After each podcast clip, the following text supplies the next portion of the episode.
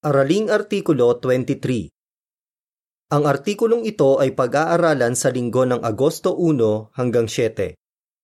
Mga magulang, tulungan ang inyong mga anak na mahalin si Jehova. Temang teksto Dapat mong ibigin si Jehova na iyong Diyos ng buong puso mo at ng buong paluluwa mo at ng buong pag-iisip mo.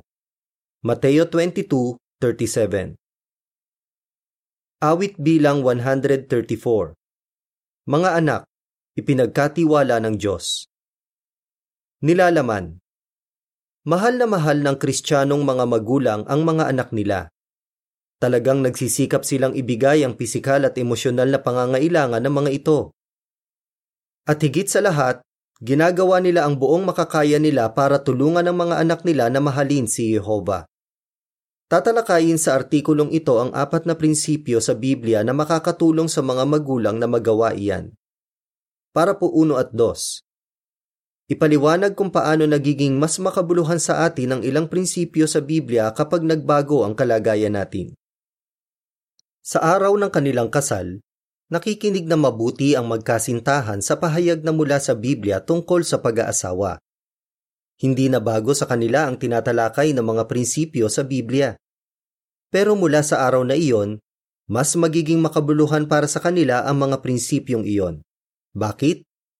Kasi susundin na nila iyon bilang mag-asawa.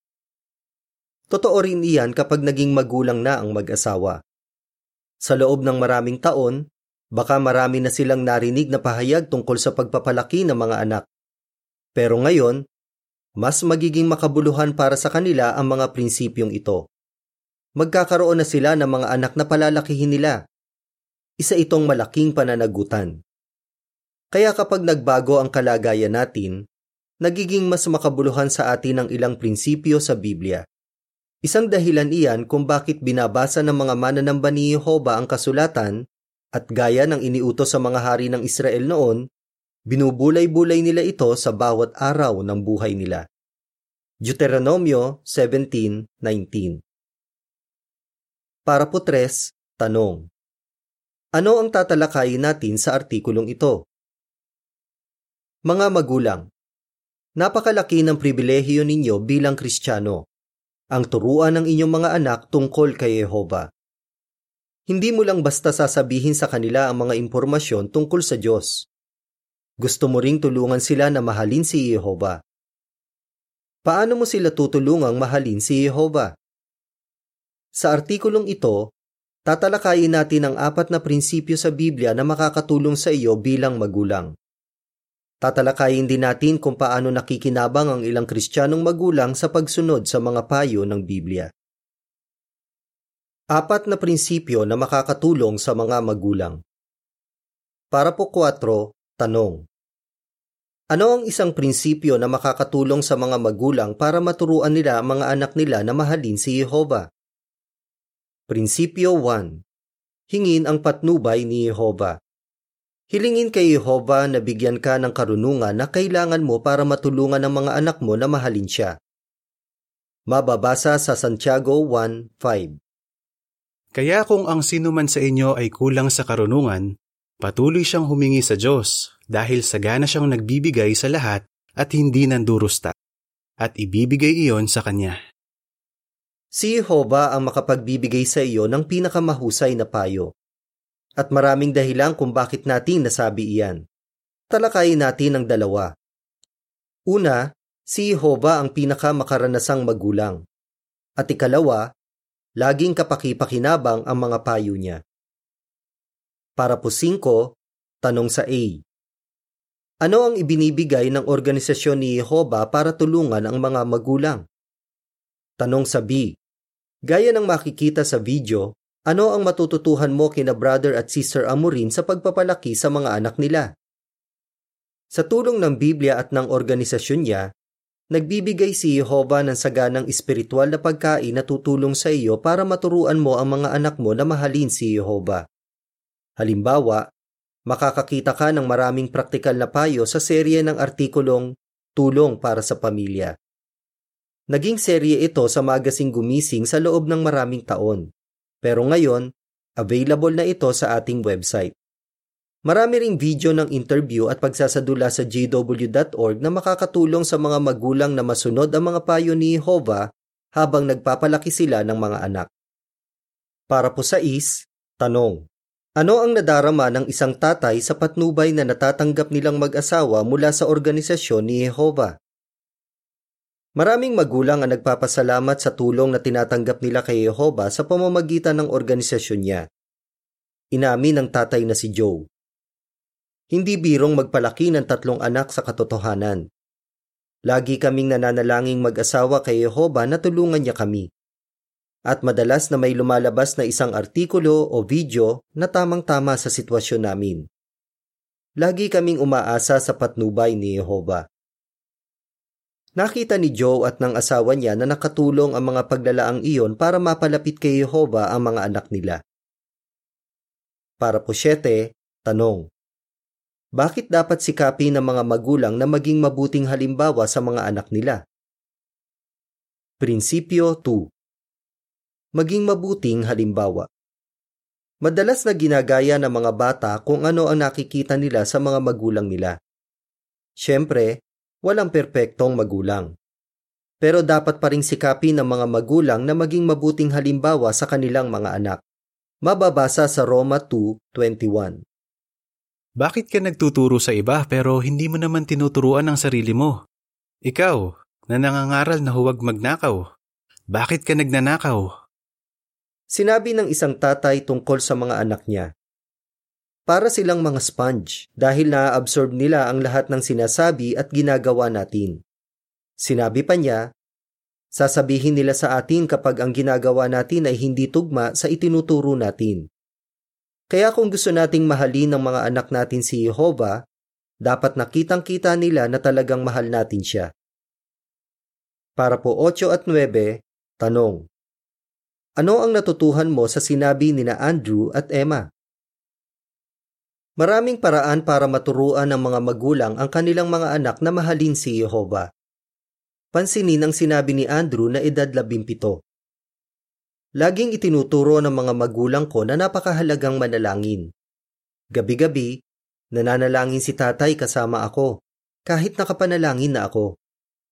Laging sinasabi ng mga magulang ko, Pwede kayong manalangin kay Jehovah kahit ilang beses nyo gusto. Nakatulong iyon sa akin para pahalagahan ko ang panalangin.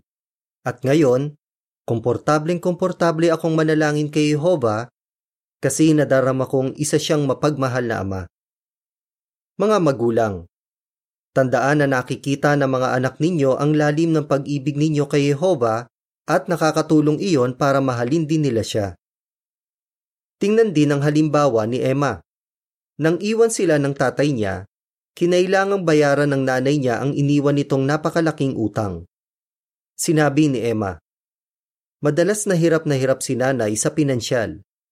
Pero lagi niyang sinasabi kung paano pinapangalagaan ni Jehovah ang mga lingkod niya. Kitang-kita ko na talagang naniniwala siya roon. Isinasabuhay ni nanay ang mga itinuturo niya. Ang aral? Pwedeng maging mabuting halimbawa ang mga magulang kahit sa mahihirap na sitwasyon. Ayon sa caption ng larawan para sa parapo 4 at 8, Paano makakatulong sa mga anak mo ang lagi mong paghingi ng patnubay kay Jehovah at pagpapakita ng mabuting halimbawa? Para po Jis, tanong. Anong mga pagkakataon mayroon ng maraming Israelitang magulang para kausapin ang mga anak nila? Prinsipyo 3 Laging kausapin ang mga anak ninyo. Inutusan ni Jehovah ang mga Israelita noon na laging turuan ang mga anak nila tungkol sa Kanya mababasa sa Deuteronomio 6, 6 at 7. Ang mga salitang ito na iniuutos ko sa inyo ngayon ay dapat na nasa puso ninyo at itanim ninyo ito sa puso ng mga anak ninyo. At kausapin ninyo sila tungkol dito kapag nakaupo kayo sa inyong bahay, kapag naglalakad sa daan, kapag nakahiga, at kapag bumabangon. Sa buong maghapon, Maraming pagkakataon ng mga magulang na makipag-usap sa mga anak nila at turuan silang mahalin si Jehovah. Halimbawa, maraming oras na magkasama ang tatay at ang anak na lalaki sa pagtatanim o pag-aani. Ang nanay naman at ang anak na babae ay magkasamang nananahi, naghahabi, at gumagawa sa bahay sa buong maghapon. Habang magkasamang gumagawa ang mga magulang at ang mga anak, marami silang mahalagang bagay na pwedeng pag-usapan. Halimbawa, pwede nilang pag-usapan kung gaano kabuti si Jehovah at kung paano niya tinutulungan ang pamilya nila. Para po 11, tanong. Kailan magandang kausapin ng Kristiyanong mga magulang ang mga anak nila? Malaki na ang ipinagbago ng buhay ngayon. Sa maraming lupain, halos wala ng panahong magkasama ang mga magulang at mga anak sa buong maghapon. Nasa trabaho ang mga magulang at nasa paaralan naman ang mga anak. Kaya dapat na humanap ng mga pagkakataon ng mga magulang para kausapin ang mga anak nila magandang pagkakataon ng pampamilyang pagsamba. Sinabi ng kabataang si Alexander, Laging may schedule si tatay para sa family worship namin. At hindi niya hinahayaan na may umagaw sa oras na iyon na magkakasama kami. Pagkatapos naming mag-aral, nagkukwentuhan kami. Para po 12, tanong. Ano ang dapat tandaan ng ulo ng pamilya sa panahon ng pampamilyang pagsamba? Kung isa kang ulo ng pamilya, ano ang pwede mong gawin para maging masaya ang mga anak mo sa pampamilyang pagsamba ninyo? Pwede mong gamitin sa pagtuturo sa kanila ang bagong publikasyon na Masayang Buhay Magpakailanman. Isang napakagandang pagkakataon iyan para maging masaya ang pag-uusap ninyo. Gusto mong sabihin ng mga anak mo ang nararamdaman nila at ikinababahala. Kaya huwag gamitin ang pampamilyang pagsamba para sermonan o pagalitan sila. At sikaping huwag magalit kapag may sinabi sila na hindi kaayon ng mga prinsipyo sa Biblia. Sa halip, pasalamatan sila sa pagsasabi ng talagang nararamdaman nila at tulungan silang laging gawin iyon. Matutulungan mo lang ang mga anak mo kung alam mo ang talagang nararamdaman nila. Para po 13, tanong. Anong iba pang pagkakataon mayroon ng mga magulang para turuan ang mga anak nila na maging malapit kay Jehova? Mga magulang, humanap ng mga pagkakataon sa buong maghapon na tulungan ang mga anak ninyo na maging malapit kay Yehova. Hindi mo kailangang hintayin ang pag-aaral ninyo ng Biblia para turuan sila tungkol sa ating mapagmahal na Diyos. Pansinin ang sinabi ng nanay na si Lisa. Ginagamit namin ang mga nilalang para turuan ang mga anak namin tungkol kay Yehova. Halimbawa, kapag may ginawa ang aso namin at natawa sila, Sinasabi namin sa kanila na si Jehova ay masayahing Diyos at na gusto niya na maging masaya tayo. Ayon sa caption ng larawan para sa Parapo 13, Paano gagamitin ng mga magulang ang mga nilalang para turuan ang mga anak nila tungkol sa mga katangian ni Jehova? Para po 14, tanong. Bakit mahalagang tulungan ng mga magulang ang mga anak nila na pumili ng mabubuting kaibigan? Prinsipyo 4 Tulungan ang mga anak ninyo na magkaroon ng mabubuting kaibigan. Sinasabi ng salita ng Diyos na pwedeng maging mabuti o masamang impluensya ang mga kaibigan natin. Mababasa sa Kawikaan 13.20 Ang lumalakad na kasama ng marurunong ay magiging marunong, pero ang sumasama sa mga mangmang ay mapapahamak. Mga magulang, Kilala niyo ba ang mga kaibigan ng inyong mga anak? Nakasama niyo na ba sila? Ano ang pwede ninyong gawin para magkaroon ng mga anak ninyo ng mga kaibigang mahal si Jehova? Kung mag-iimbita kayo ng mga kapatid na malapit kay Jehova para makasama ng pamilya ninyo, matutulungan ninyo ang mga anak ninyo. Deskripsyon ng larawan para sa Parapo 14 Nakikipaglaro ng basketball ang isang tatay sa anak niya at sa kaibigan nito para makilala niya ang kaibigan ng anak niya. Ayon sa caption, Mga magulang, kilala niyo ba ang mga kaibigan ng anak ninyo? Para po 15, tanong. Ano ang pwedeng gawin ng mga magulang para matulungan ang mga anak nila na magkaroon ng mabubuting kaibigan? Ipinaliwanag ng tatay na si Tony kung ano ang ginawa nilang mag-asawa para magkaroon ng mabubuting kaibigan ang mga anak nila. Sinabi niya, Sa loob ng maraming taon, nag-iimbita kami sa bahay ng mga kapatid na iba-iba ang edad at pinagmulan.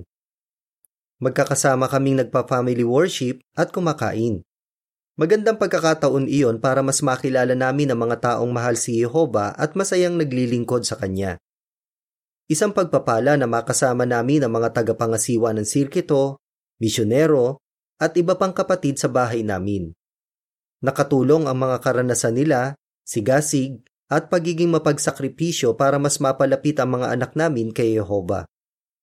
Mga magulang, maging determinadong tulungan ang mga anak ninyo na magkaroon ng mabubuting kaibigan. Huwag mawala ng pag-asa. Para po 16, tanong. Paano kung sabihin ng anak mo na ayaw niyang maglingkod kay Jehova? Paano kung sa kabila ng mga pagsisikap mo, sinabi ng isa sa mga anak mo na ayaw niyang maglingkod kay Jehova? Huwag mong isipin na bigo ka na bilang isang magulang. Lahat tayo, kasama na ang anak mo, ay binigyan ni Jehova ng kalayaang magpasya. Ang kakayahang pumili kung maglilingkod tayo sa Diyos o hindi. Kung iwan ng anak mo si Jehova, huwag mawala ng pag-asa na balang araw manunumbalik din siya. Tandaan ang ilustrasyon tungkol sa nawawalang anak. Naligaw ng landas at gumawa ng masasamang bagay ang kabataang iyon. Pero bandang huli, nanumbalik siya. Baka sabihin ng iba, kwento lang yon. Nangyayari ba talaga iyon sa totoong buhay? Oo naman. Ang totoo, nangyari iyan sa kabataang si Ili. Para po 17, tanong. Paano ka napatibay ng karanasan ni Ili? Sinabi ni Ili tungkol sa mga magulang niya. Ginawa nila ang lahat para mahalin ko si Jehovah at ang kanyang salita ang Biblia. Noong teenager ako, nagsimula akong magrebelde. Nagkaroon si Ili ng dobling pamumuhay at binaliwala niya ang lahat ng pagsisikap ng mga magulang niya na tulungan siya sa espiritual.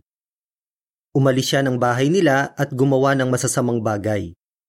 Pero kung minsan, naipapakipag-usap niya sa isa sa mga kaibigan niya ang tungkol sa Biblia.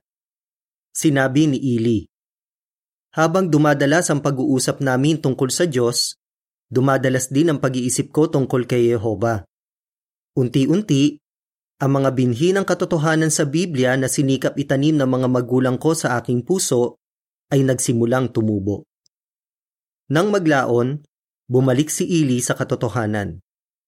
Isipin ang saya ng mga magulang niya na nagsikap na turuan siya mula pagkabata na mahalin si Jehova. Para po 18, tanong. Ano ang nadarama mo sa mga magulang na lubusang nagsisikap na turuan ang mga anak nila na mahalin si Jehova? Mga magulang, napakaganda ng pribilehyo ninyo. Ang magpalaki ng mga anak na isang bagong henerasyon ng mga mananamba ni Jehova. Hindi iyan madaling gawin, kaya talagang kinokomendahan namin kayo sa mga pagsisikap ninyo na tulungan ang mga anak ninyo.